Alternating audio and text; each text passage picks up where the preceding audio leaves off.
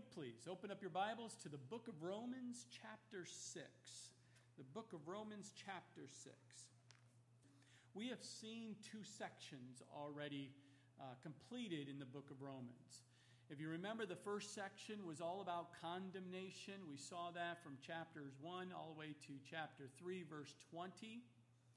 Then we finished last week the second section, which is dealing with justification. Paul was highlighting about justification. That's chapters, uh, chapter 3, verse 21 through chapter 5, verse 21. And we saw that justification or being made righteous, uh, we, are, we saw that justification can only come by that uh, being justified by faith alone, in Christ alone. And it's not by the law or any works that man can come up with or you can brilliantly come up with, thinking that's going to make you right with God or justify you. It's only by faith alone in Jesus Christ and his finished work on the cross. And so we learn that through that second section. But today we're going to see section three, and we'll pick up here in, in chapter six, and it goes basically through the next three chapters, and that is on the subject um, of, uh, of, of sanctification. Because in the ch- uh, chapters 1 through 5, we, we understand and how Paul presented to us that we, and lets us and kind of highlights to us that we were dead in sin. And that we also knew that through those, those sections, of those first five chapters, not only were we born dead in sin, but that uh, through justification, through that, that trust in Jesus Christ's finished work on the cross, that we will be free from the penalty of sin. But in section three today, that we are not only to be, uh, uh, that we were born as sinners, that we can be, be freed from that sin, being justified, being made righteous. But today, and through the next several teachings, and through Romans 6 through 8, we're going to see that we're dead to sin and that we'll be free from the power of sin. And so today was a very powerful and very pertinent thing that Paul gets across to us that yes, you're free. Yes, you've been forgiven. Yes, the sins have been forgotten. But then, how do and why do we continue to struggle in the sins or the, in our flesh or the things that go on in a day to day basis?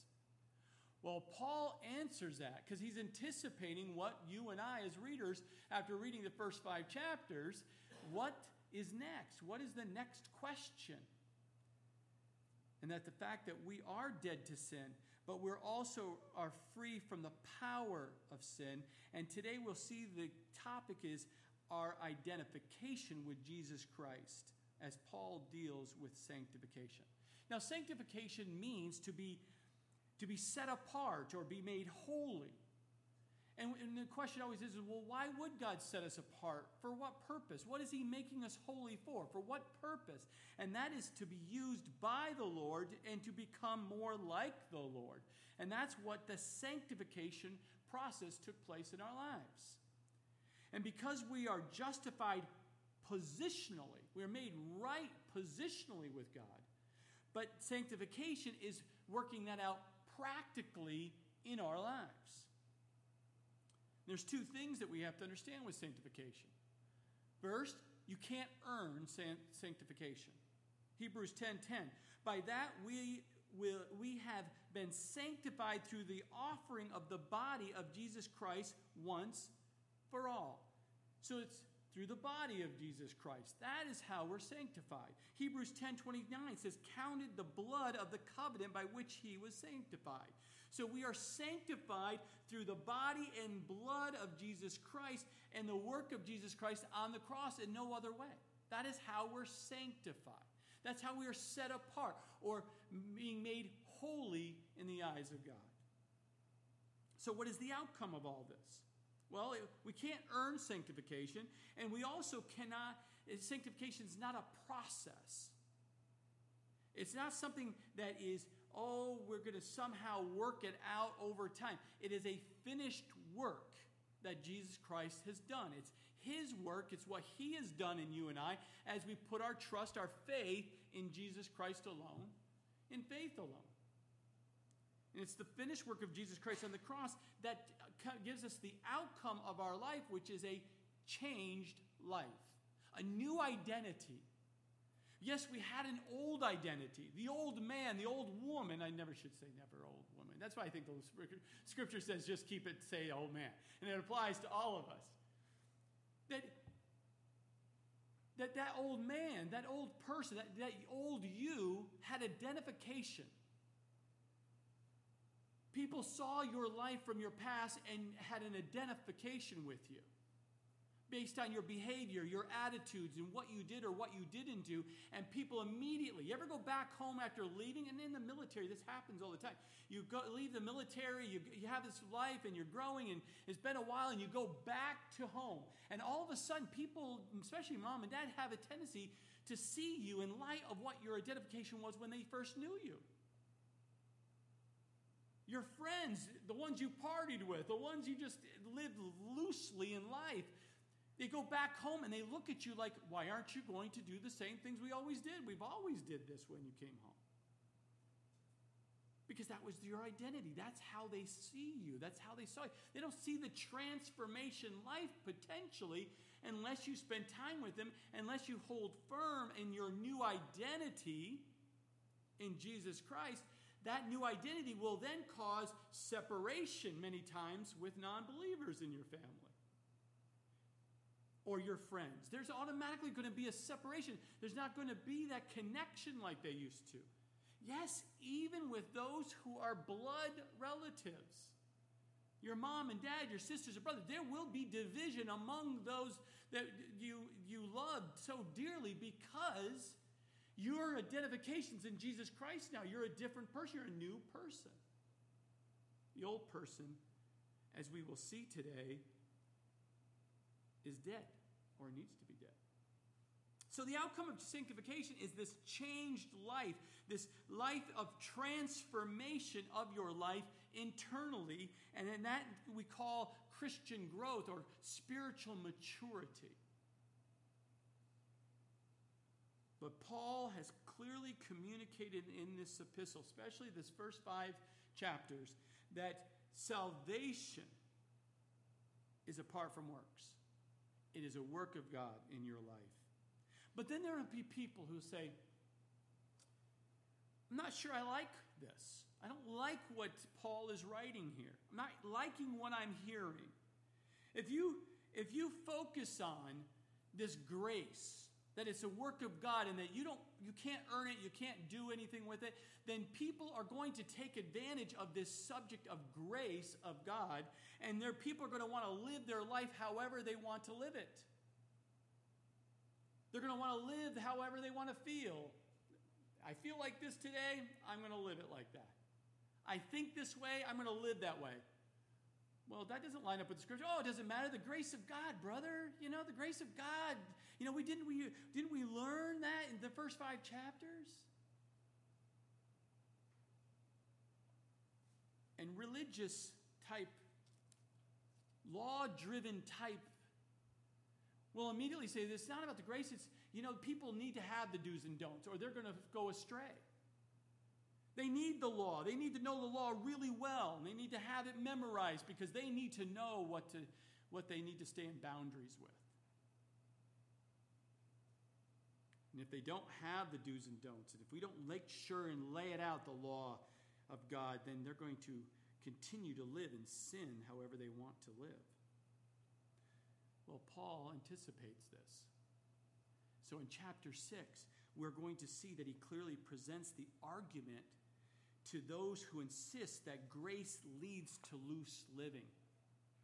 So here in Romans chapter 6 verse 1, let's pick back up we'll pick up right here where we left off last week and it says, "What shall we say then?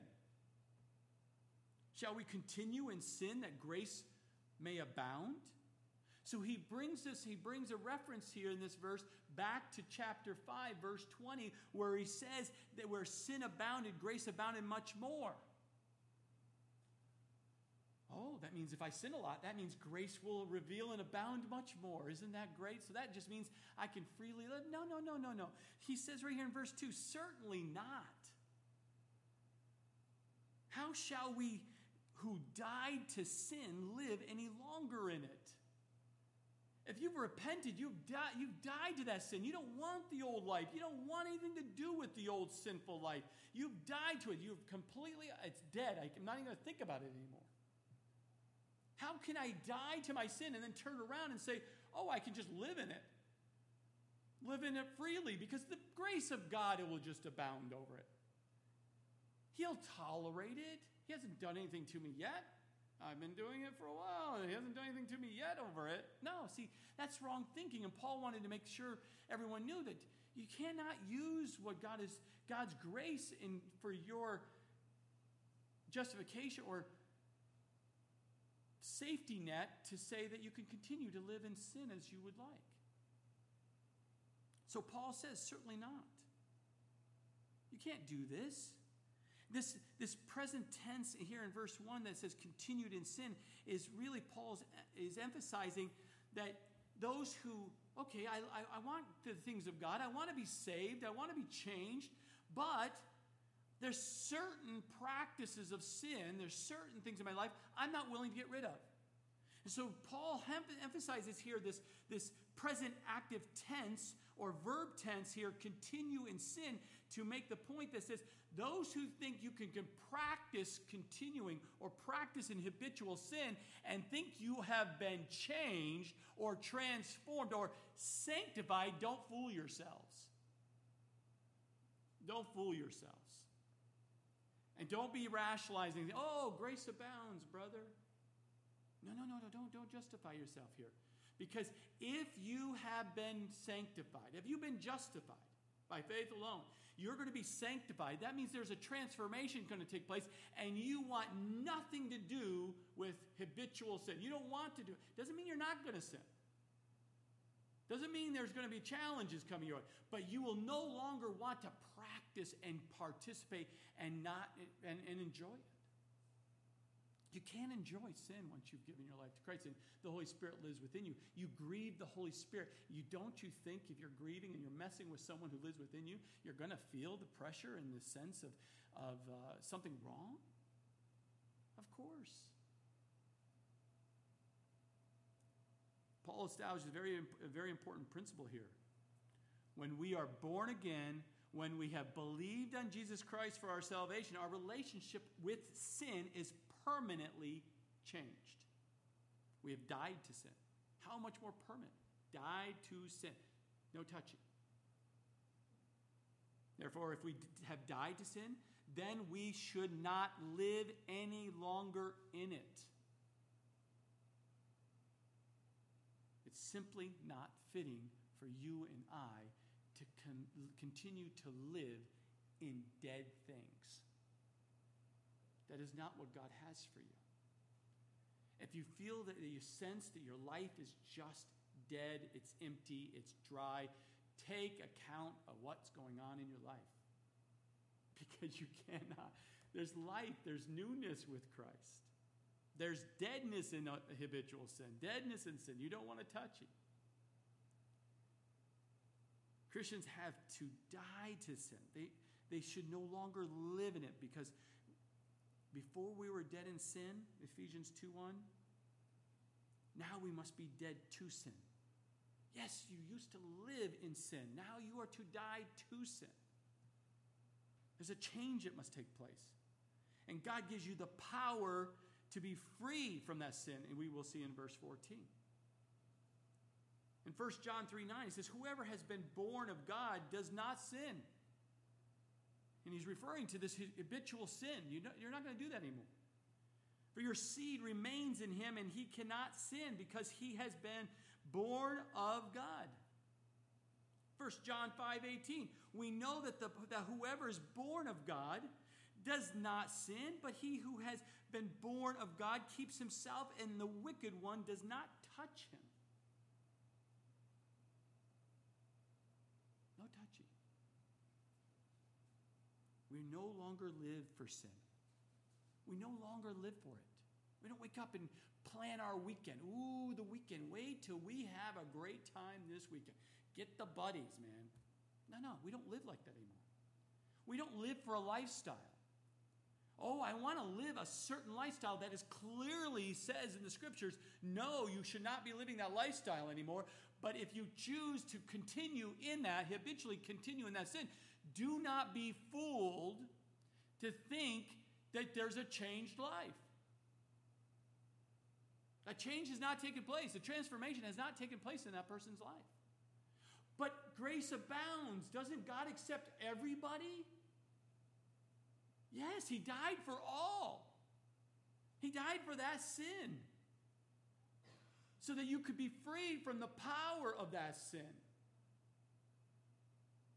You have been able to die to that sin.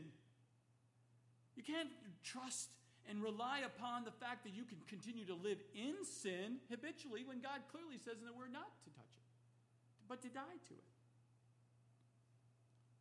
So, what are some of the indicators then of our identification with Jesus Christ? Well, the first one we see that Paul highlights in verse 3 here is water baptism. He says, Or do you not know that as many of us as were baptized in Christ Jesus were baptized into his death? See, Paul here says, Know this to his readers, to you and I. Know this. Just, just know this. When you were baptized, you received a new identification.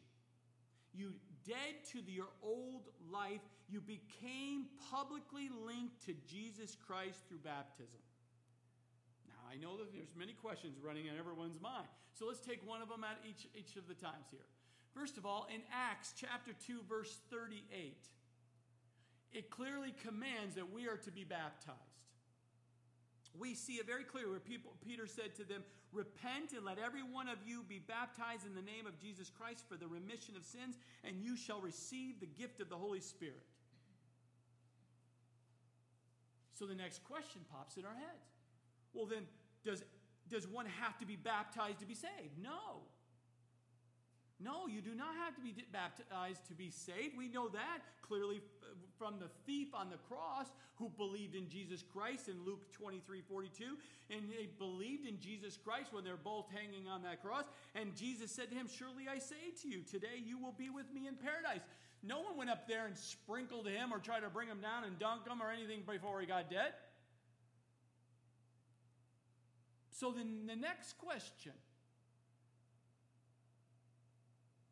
unless you are baptized, does it matter where you're baptized or the methodology how you're baptized?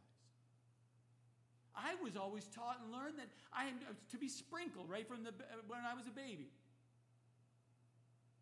Others say, well, yeah, we know you were sprinkled. We know you may have been fully dunked. We know you might have done it only in this uh, uh, holy water in a certain setting, and it must be under a certain denomination, blah, blah, blah, blah, blah. I, I understand that. But what does the scripture say? Scripture doesn't say anything about any methodology other than what the baptism means, and that is immersion. But does the immersion versus if you were sprinkled save you? No. Go back to what we've already t- talked about. Baptism doesn't save you. So it doesn't matter the, the specific manner you were, you were baptized. It doesn't fact that you, the teachings that go on out there that says, oh, you come from a different denomination, you come from a different church.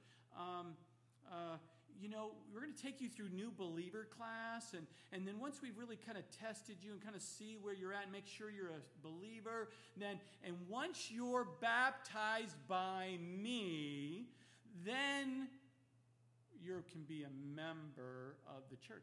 That is not scriptural. Now, if they do that, that's fine. That's whatever they do, that's between them and the Lord. But here at Calvary Chapel, that is, that's not how it works. Anyone can be saved without baptism. For salvation is by faith alone, in Christ alone, and it's based on the work of Jesus Christ on the cross alone. It is a matter of the heart. It's the inward transformation that the Lord has done in your life. The outward method is not what determines your salvation. The role of baptism simply serves as an outward symbol or indicator of an inward commitment you have made to Jesus Christ as your Lord and your Master. And you want others, to, the witnesses around you, to know what God is doing in your life. You're not ashamed to let people know that you're a Christian, that you have surrendered your life completely to Jesus Christ. It is a picture of death. It's a dying of the old man, being buried in that water, dying of self, and choosing to live for Christ. That is what that outward indicator, symbol of water baptism does. Now, I'll give you an example. When Kathleen and I got married, and we stood up at that altar, remember that day, guys? And you exchanged rings and you put those rings on. Did the rings save you? Or in this case, did the rings declare and that ring married you? No, the ring didn't marry you. Now, when you put the ring on, oh, I feel the marriage coming on here.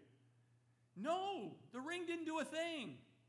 It was an outward symbol or indicator for those witnessing your life, even if they knew you or didn't know you, that you're what? Married. It didn't make you married. It's just an outward symbol of saying to others around you as a witness that you're married. You're committed. Your life is committed to death to you apart with that person. They may not even know the person. But what happens if Kathleen said, You know, I really like the gesture, Corey, having a ring, but I don't need the ring. I know your heart. I know you love me. I know you're completely committed to me to death do us part. I don't need a ring. What do you think that would cause me to think? What would cause other people around us to think? The spouse doesn't want to wear a ring to show that they're married to one another? Interesting.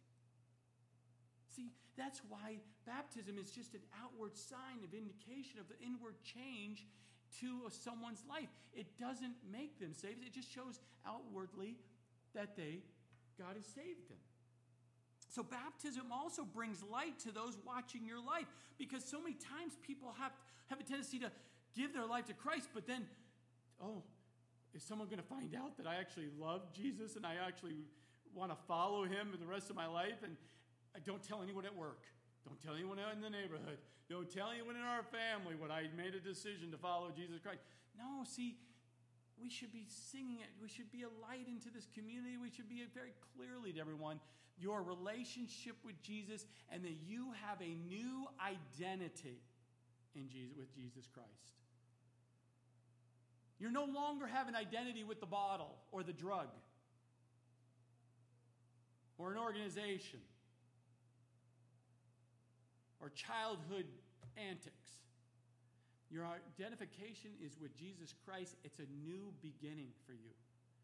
And you're not ashamed to let people know that. That's why St. Paul in verse 4 says, Therefore, we were buried with him through baptism into death, that just as Christ was raised from the dead by the glory of the Father, even so we also walk in newness of life. behind this ancient Greek word baptism means to immerse or overwhelm something. That's why we get the full immersion, not the sprinkling.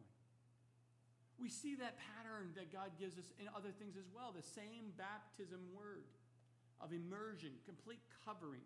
We see that in Matthew 3:11 and Acts 1:5 where they are baptized with the Holy Spirit.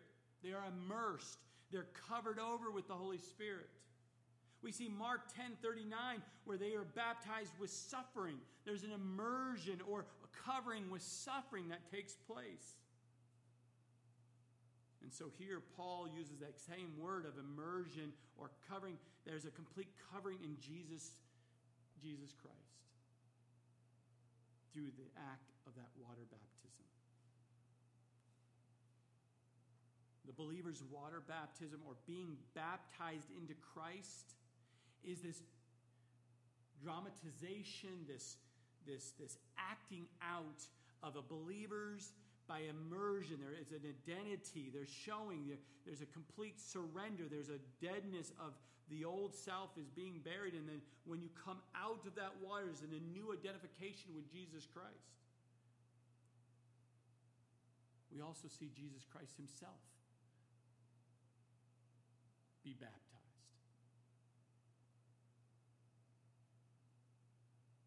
He didn't walk into the water and then they just started splashing him. There was a full immersion. Paul also builds on the idea of going not only under the water as a picture of being buried, but coming up from the water as a picture of rising from the dead. And Paul points clearly here in that scripture here something, this dramatic, this life changing happens in the life of a believer. You can't die and rise again without a changed believer has a real, even though it's spiritual, a real death and resurrection with Jesus Christ. There should be no question in your mind. When you're committed to go and to be baptized in front of witnesses, what the Lord has done in your life. There's you know without a doubt you've been changed by God. 2 Corinthians 5:17 says, "Therefore, if anyone is in Christ, he is a new creation. Old things have passed away; behold, all things have become what? New. They become new. Romans 6 5 here says, For if we have been uh, uh, united together in the likeness of his death, certainly we also shall be in the likeness of his resurrection. There's a close reunion here, this close union between his death and his resurrection. And God has that experience for both of, both, both of those for you and I. I mean, Paul even expressed that in his own life in, in uh, Philippians chapter 3, verses 10 11. says that I may know him and the power of his resurrection and the fellowship of his sufferings, being conformed to his death, if by any means I may attain to the resurrection from the dead. See, some are so quick and so ready to grab a hold of that resurrected life in Jesus Christ. Oh, I want to, the promise and the future and, the, and going to heaven, and oh, it's going to be great, and I've got this new life. And, but you want me to die to my old self? I'm not ready to die to my old my plans that I've had from birth. I've had plans, you understand, for 10 years now and 20 years, and I, I have to die to that? I like some of my old identifications. But I have to die to that? Can I have both the old life and the new life? Carnality is not good. Having a carnal life, living in the past, living the way you want to live in sin, and also wanting to things of God, that is not a good place to be, the scripture says. Be hot, be cold, oof, lukewarm, be watch out. But some are opposite. Some Christians love to focus solely on the crucified life.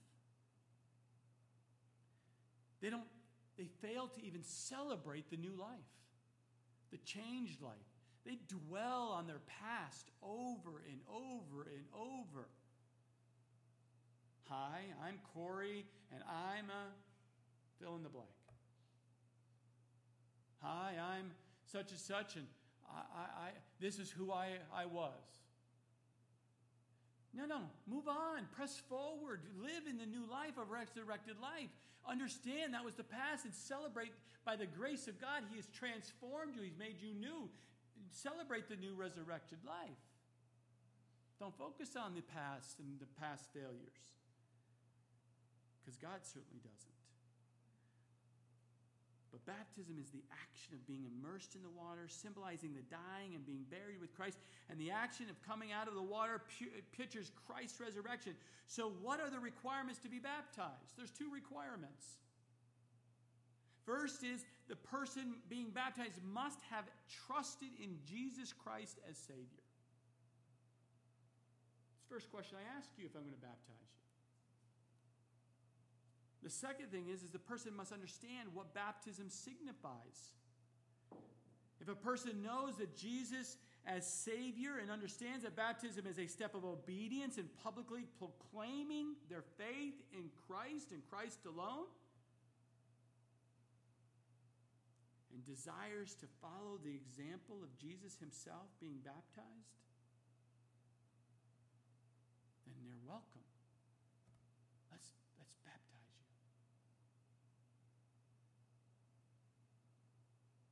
Let your brothers and sisters around you celebrate the work that God is doing in your life.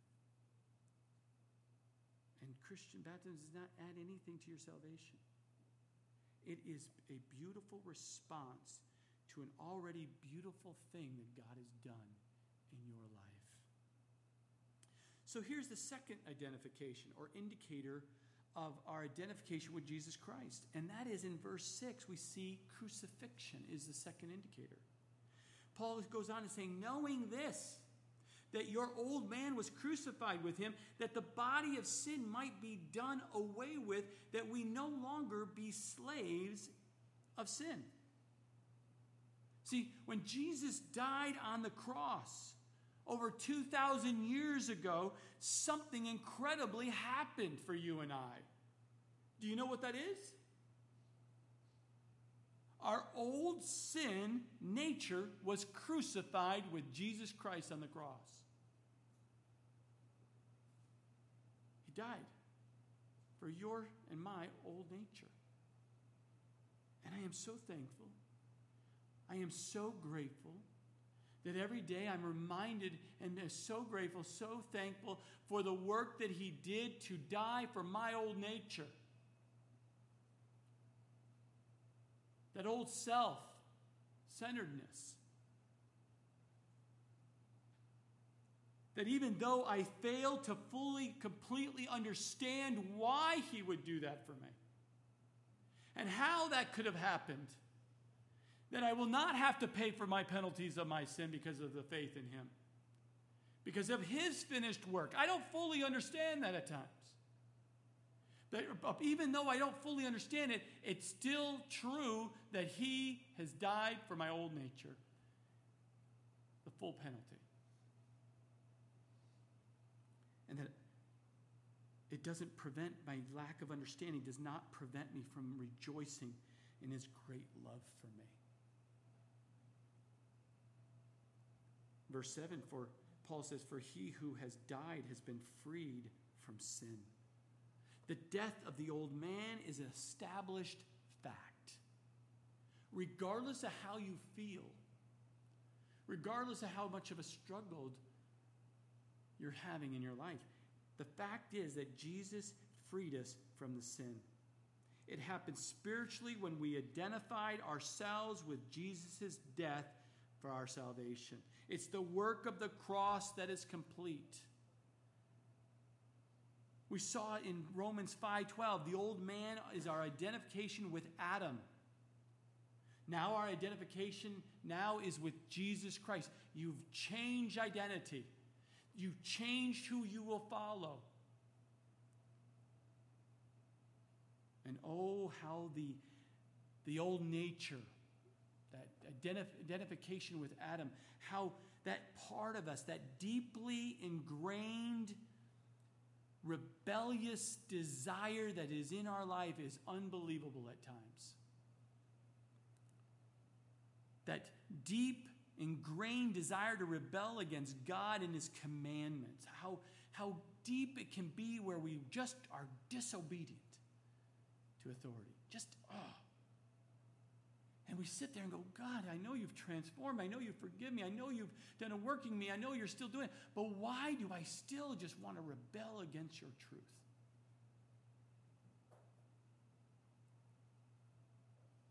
the system of law didn't help a man. The system of law is unable to deal with the old man because it can only tell the old man what the righteous standard of God is. That's all it does. The law tries to transform or reform the old man. Well, let's just give you a law, follow the law, and you'll just somehow turn over a new leaf. Oh, how, how well has that worked in the jail system? Law doesn't change the heart of a man. The system of grace understands that the old man can never be reformed. He must put to death that old nature. He must put it to death. He must reckon it death. He must look at it and say, That's dead. It's no longer me. For the believer, the old man dies with Jesus on the cross, and that's where it stays. The crucifixion of the old man is something that God did in us. None of us nailed the old man to the cross. There are people out there thought they could, and it's very, very sad that some people think, oh, this flesh is just has so much control, and they start cutting themselves and they start hurting themselves, trying to get out of their own skin. But only if that person knew that it was Jesus that would come in and they he would do that work and they would bring he, he paid and he took that old nature and nailed it to the cross himself that you and I can't nail our flesh to the cross. We just have to recognize what Jesus has already done. He did it. We are told to account it as being done. See, in the place of the old man, something has to fill the void. The old man, once it's dead and gone, has, your life has to fill it with something. And Jesus is letting you and I, through the scriptures here, say, I have filled it with a new man, a new identity in your life, a new self that is instinctively obedient and pleasing to God. And it's this new person, this new identity in which was raised with Christ in his resurrection. And the New Testament very clearly describes this new man to you and I. We see in Ephesians 4:24 it says the new man which was created according to God in righteousness and true holiness. That is who you are now. Colossians 3:10 a new man is renewed in knowledge according to the image of him who created him. You now see yourself as being a created being by God. Not just some muck that somehow you've transformed in your body over years and billions and billions of years, all the junk that the enemy tries to fill. God uses our death to the old man and the, the, the, sinful nature to liberate, liberate us from our sin. Because a dead man can no longer have authority over us. And so we're reminded and, and we look into our lives and we know that the old man is gone and a new life is there. So the question always comes Pastor, if, if, if, the, if the old man is dead in me, why do I feel such a pull to sin inside me? Why do I have these tendencies daily, constantly looking to sin? Well, there's three, three things that pull us to sin. First, it comes, comes from the flesh, which is very distinct from the old man. Some call our flesh the screen to our sinful nature. All you have to do is look at how their flesh is playing it out in real time. And it gives you a screen, a picture of their sinful nature.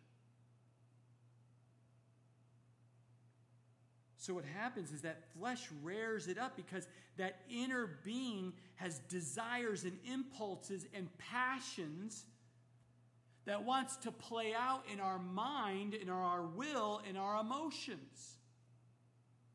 So the, fle- the flesh is what acts out that inner man. And so the flesh is just in, is rampant at time if the emotions are not under self control, if our will is not in line with God's will, if our mind is not brought under, um, under control and our mind is allowed to go to the past and go wherever it wants to, the flesh will display it in full color.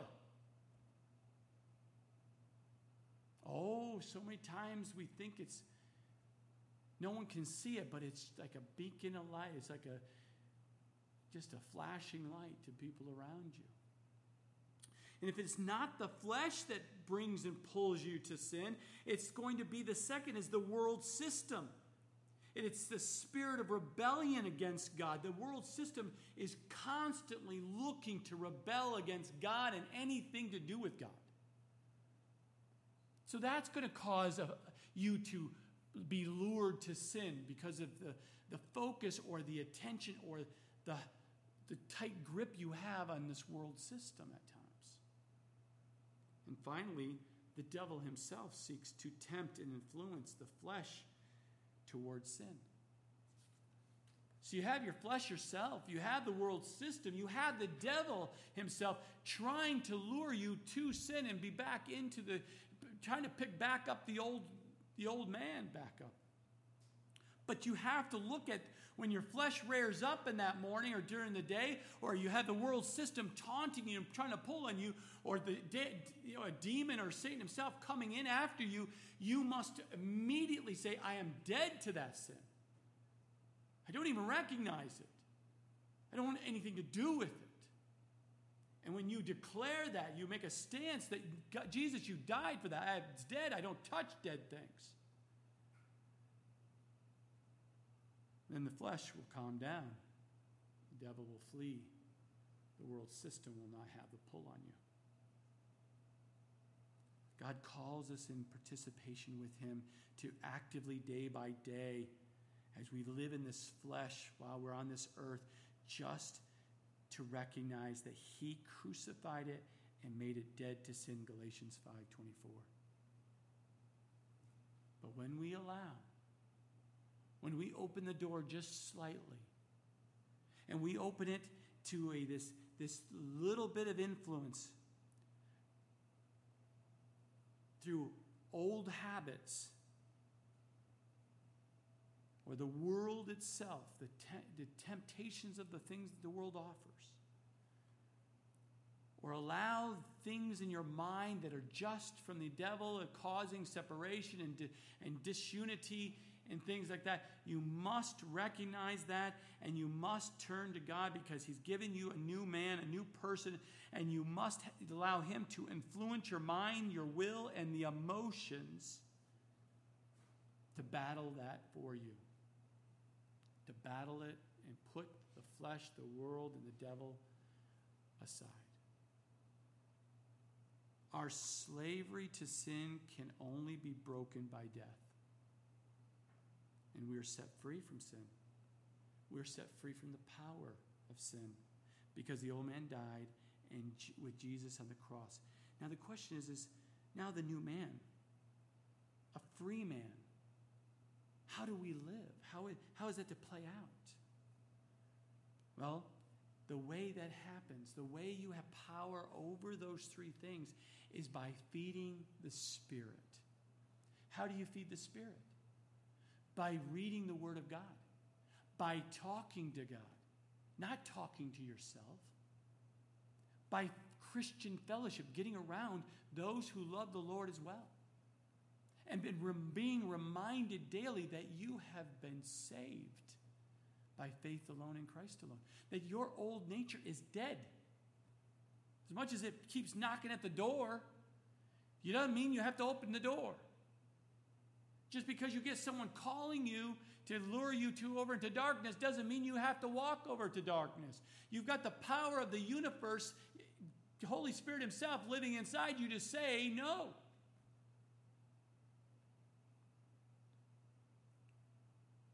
And when you feed the Spirit, then the flesh stays down and in control.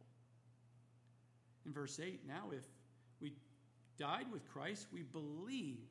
Do you see that? We believe that we shall also live with him. And there's three things that we will live like. First, we will live with Christ eternally. 2 Corinthians 5 8, we are confident, yes, well pleased, rather to be absent from the body and to be present with the Lord. We have an eternity promised to us when we live with, we live with Christ. We also we will live with Christ here and now temporally, today, now.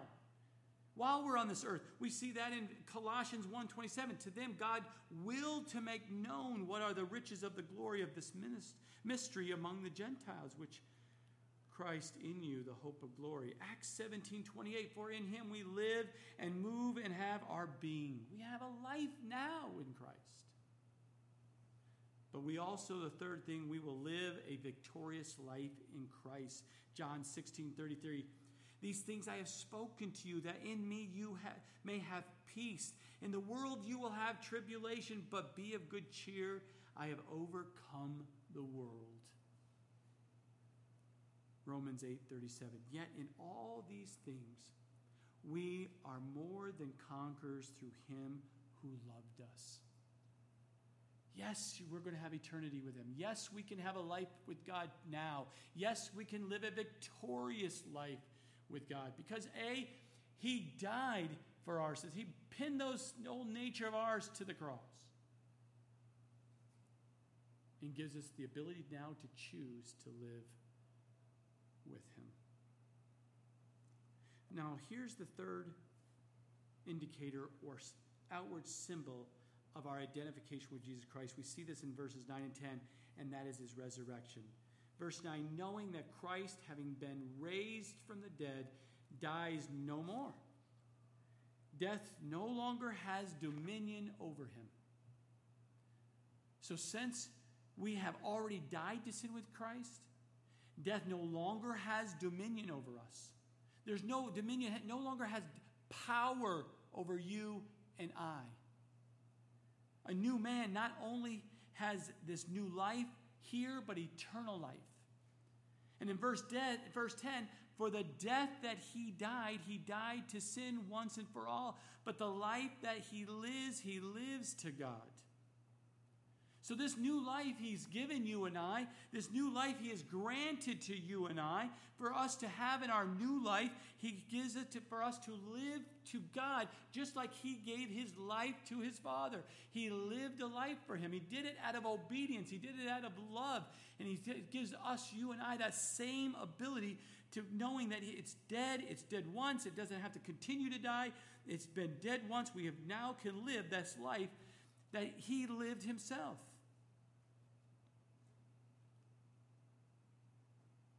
We're not dead to sin, free from sin. We're not given eternal life to live as we pleased on this earth. We only live a life now that pleasing to God and God alone. As we walk a simplistic application here, as we see here in verse 11 today, the, the very simple application is he Paul says, likewise, if Christ died on the cross and lived and did this for the Heavenly Father to please Him, then likewise you and I are also reckon ourselves to be dead into sin, but alive in God in Christ Jesus our Lord. We too are just to reckon that our old nature's dead. That we are to just live our life pleasing God daily. That is the biggest question we ask ourselves. At the end of the day, when you're putting your head on the pillow, God, did I please you? And all the things I said and did bring to light what wasn't pleasing to you. Help me to realize, help me to understand, help me to change, transform me, Lord. Because I don't want anything of my own nature to have, be brought back into my life. I don't want nothing. I don't want to touch you, nothing. But that is the decisions we make throughout the day. That is, a, that is, a, that is recognizing your new identity. Oh, I, I was reminded this week how quickly you know, have an identity when you work for a company. You, you, someone will say to you, you know, you pick up the phone. Thank you for calling, and you fill in the the company that you used to work for. it's very uncomfortable. Do you ever find yourself doing that? No, you don't work for them anymore. You have a new company you work for. You have a new identity that you're answering the phone about.